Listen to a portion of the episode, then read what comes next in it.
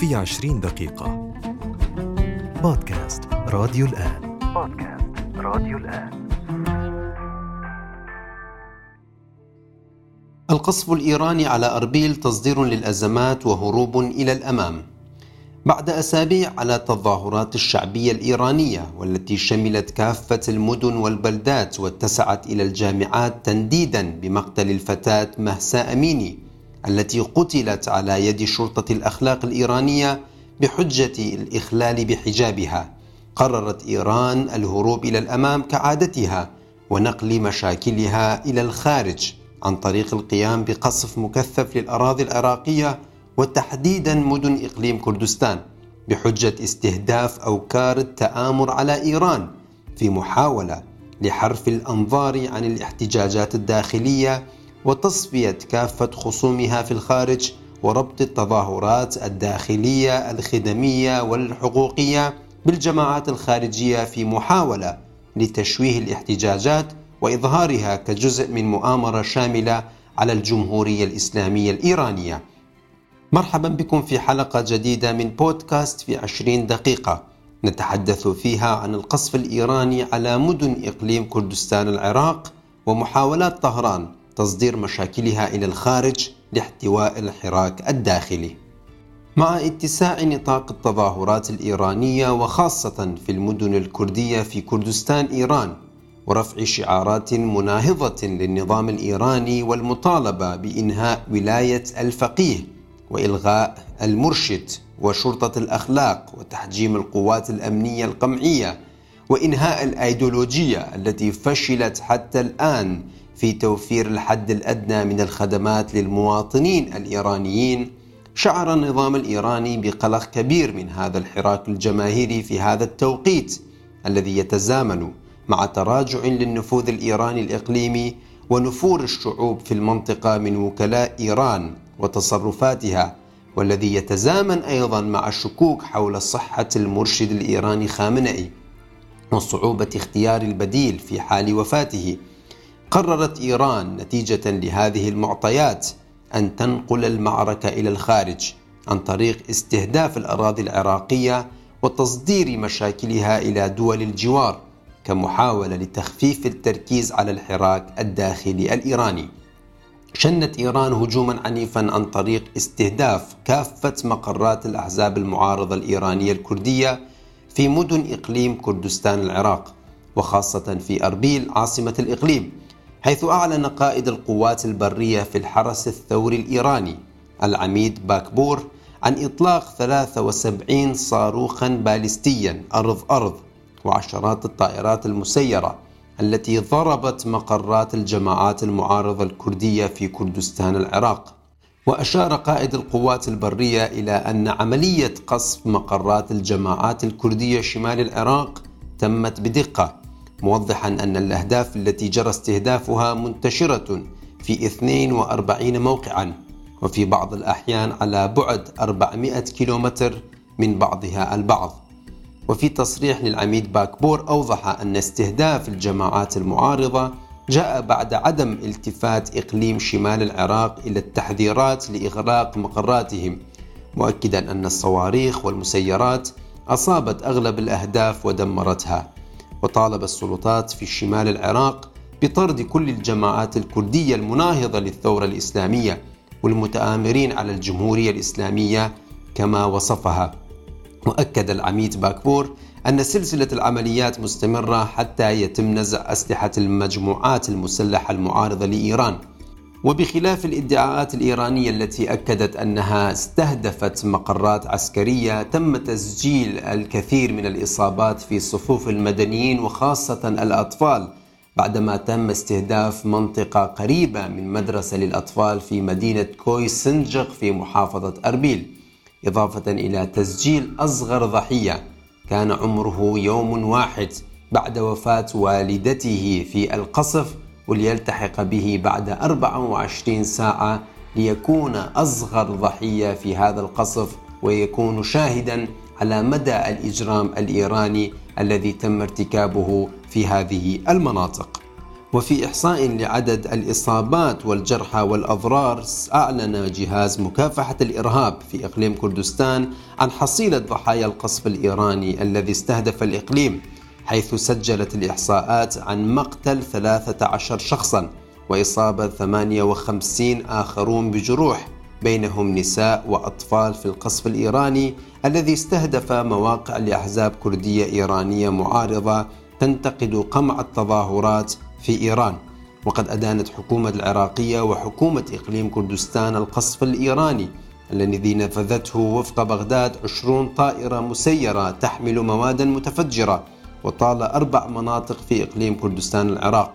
كما وصف مكتب زعيم الحزب الديمقراطي الكردستاني العراقي مسعود البارزاني الهجمات الإيرانية على مقرات أحزاب الكردية داخل أراضي الإقليم بأنها جريمة مطالبا بالوقف الفوري لهذه الهجمات وأن لا يتخذ إقليم كردستان ساحة لحل المشاكل والصراعات الداخلية في دول الجوار. وعلى المستوى الدولي أدانت الولايات المتحدة الأمريكية الاستهداف الإيراني وأعلن المتحدث باسم الخارجية الأمريكية نيد برايس في بيان له أننا نحن نقف إلى جانب الشعب العراقي والحكومة العراقية بوجه هذه الهجمات الشائنة على سيادتهم.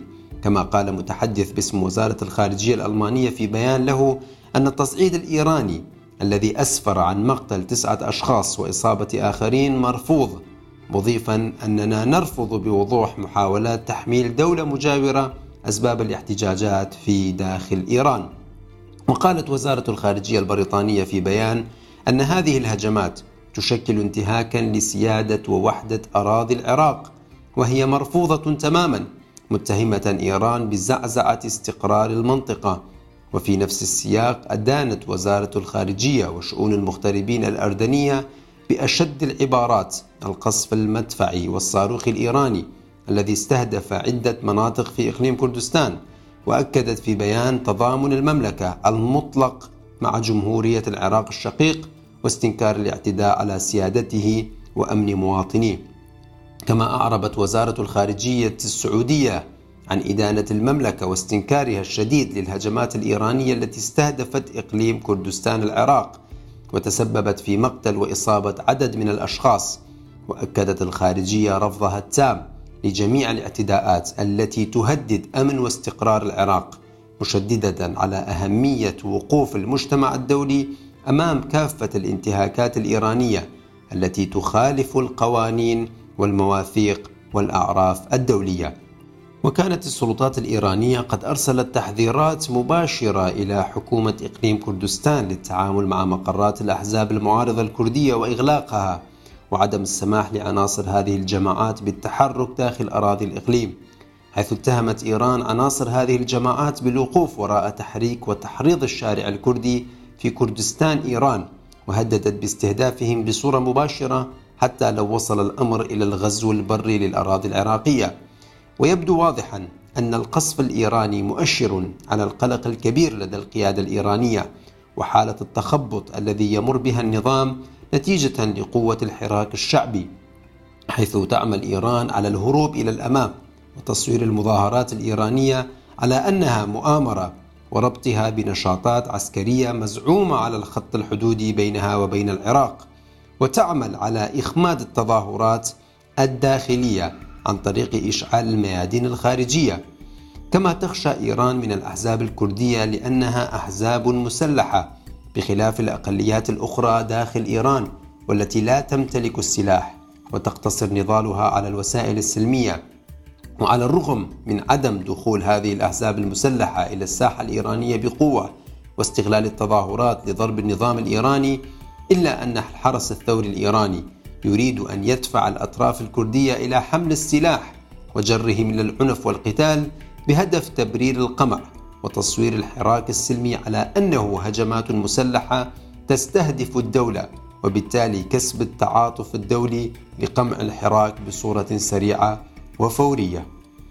ويرى الخبراء أن القصف الإيراني هذه المرة كان الأكبر والأخطر ضمن سلسلة الاستهدافات الإيرانية للأراضي العراقية ومن المتوقع أن يتحول عمليات القصف المستمرة منذ أسبوع إلى غزو بري للأراضي العراقية كما هددت القيادات الإيرانية سابقا والتي من السهولة أن تتخذ هذا القرار نتيجة لعجز العراق عن وضع حد للتدخلات الإيرانية بسبب المشاكل الداخلية التي تعاني منها العراق والانقسامات في المواقف داخل إقليم كردستان وعدم القدرة على بلورة موقف موحد يصد الضربات الإيرانية ويضع حدا للتدخلات الخارجية.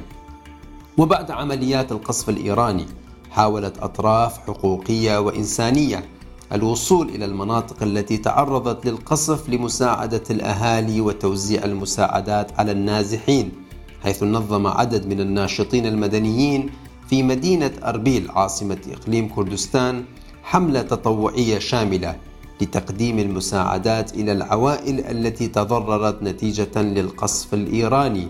وللمزيد حول هذا الموضوع نتحدث مع الناشطة سيلفانا دلشات إحدى الشخصيات التي بادرت فورا لمساعدة العوائل المتضررة والنازحة في قرى كويسنجق في محافظة أربيل التي تعرضت للقصف الإيراني.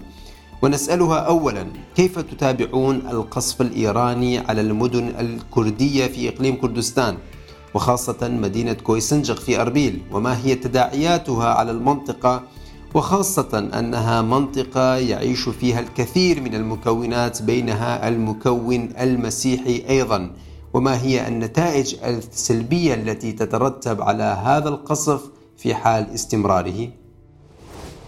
نحن من أهالي هذه المنطقة ونتذكر دائما منذ أن كنا صغارا في المدارس نتذكر أننا كنا نعيش في معاناة مستمرة ونعاني من النزوح المستمر والهروب من مناطقنا الأصلية. وإلى الآن الكثير من عوائلنا هربوا لم يعودوا إلى مناطقهم بسبب غياب الأمن والاستقرار. هذه المناطق كانت مركزا للتعايش بين المسلمين والمسيحيين واليزيديين وإلى آخره وهي مناطق تاريخية وتقدم نموذج مشرق للتعايش في منطقة تسود فيها الحروب والصراعات وبدل حمايه هذه التجربة المشرقة ومحاولة حفاظ عليه من المؤسف أن يتم قصف هذه المدينة بهذه الصورة الوحشية التي تسبب بترويع الأطفال وإصابة الكثير منهم وهم يخرجون من المدرسة دون مراعاة قوانين حقوق الإنسان العالمية أو حق اللاجئين المتواجدين في هذه المدينة والهاربين من بلدهم خوفا من القتل أو الملاحقة القضائية.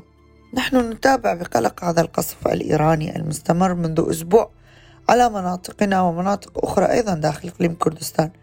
ونأمل أن يكون هناك موقف حقيقي من الدولة العراقية لإيقاف هذه الانتهاكات ووضع حد للقصف لأن المدنيين اليوم هم من يدفعون الثمن والأهالي يفكرون اليوم في النزوح إلى مدن ومناطق أخرى نتيجة القصف وبالتالي تدمير مدينة كاملة نتيجة قصف الإيراني.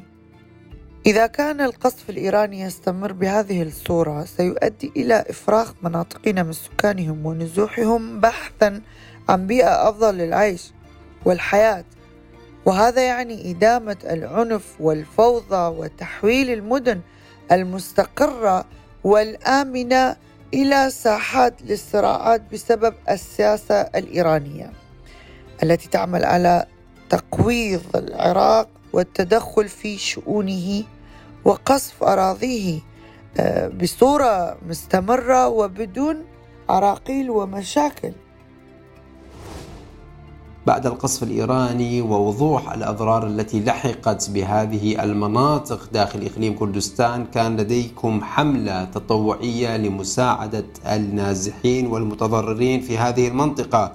ما هي هذه الحملة وما هي أهدافها؟ وكم يوم يستغرق الحملة؟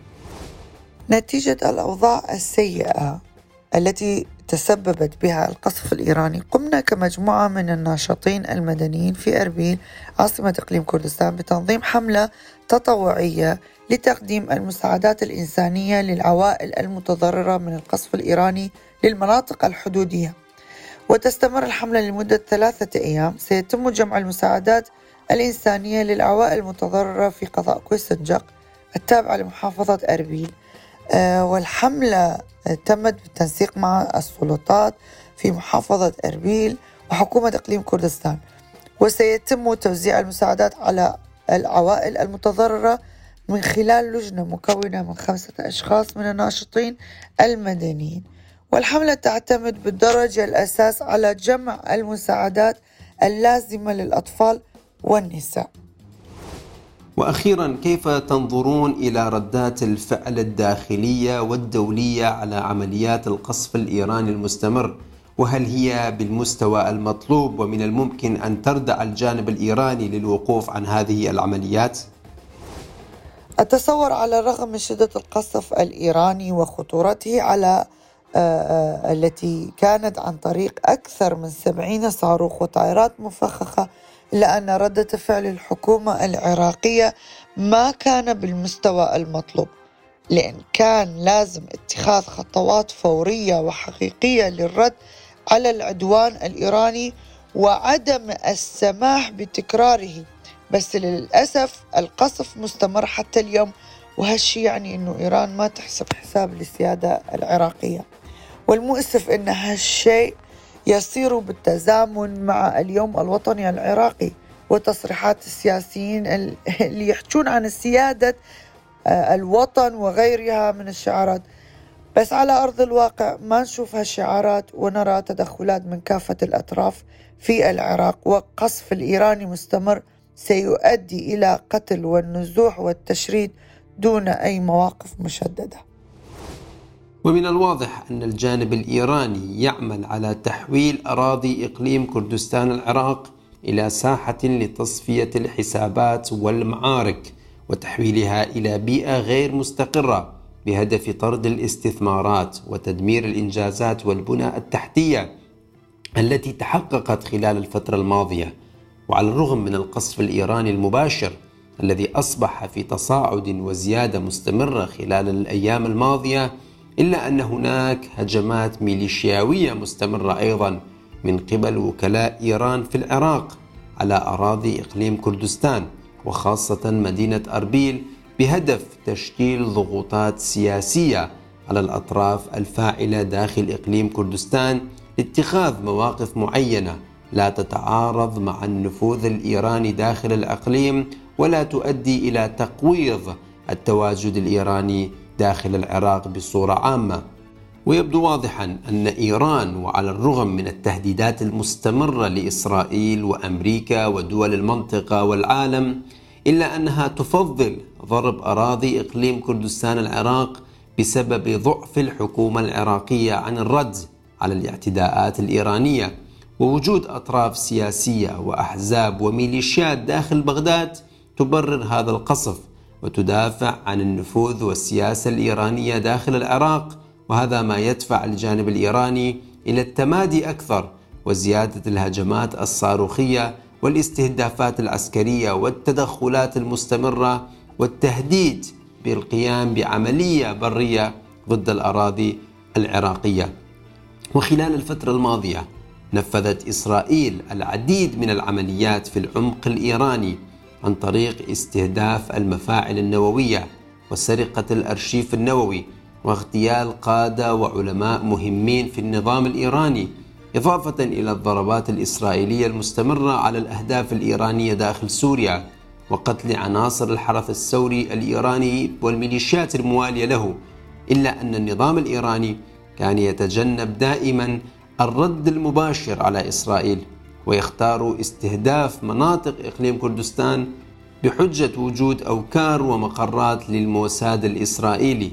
ومن الواضح أن هذه الإدعاءات غير صحيحة وغير دقيقة بل هي مجرد شماعة تستغلها إيران لتبرير هذه الهجمات والتمهيد لتوسيع نفوذها في هذه الرقعة الجغرافية التي عرقلت التمدد الجغرافي الإيراني المنشود الذي يصفونه بالهلال الشيعي ولم تسمح له بالتحرك بحرية خلال السنوات الماضية في هذه المنطقة الجغرافية المسمى بإقليم كردستان العراق. وعلى الرغم من القصف الإيراني الشديد والعنيف على المقرات الأحزاب الكردية بحجة مشاركتها في التظاهرات الإيرانية إلا أن التظاهرات في الداخل الإيراني لم تتراجع بل في تصاعد مستمر يوميا مع زيادة عدد الشرائح التي تخرج للتنديد بالعنف والنظام الأيديولوجي الذي يمارس القمع والظلم باسم الدين. وهذا مؤشر واضح على أن هذه المقرات لم تكن لها علاقة بما يجري داخل إيران وأن الحرس الثوري الإيراني كان يبحث عن تسجيل انتصارات وهمية من خلال عمليات القصف.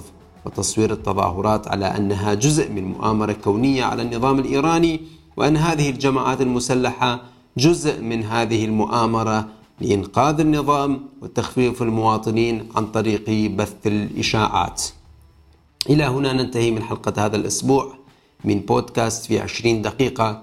تحدثنا فيها عن عمليات القصف الأخيرة الإيرانية التي استهدفت مناطق في إقليم كردستان العراق ونتائج وتداعيات هذه الهجمات ومحاولة إيران أن تصدر أزماتها إلى الخارج على حساب العراقيين.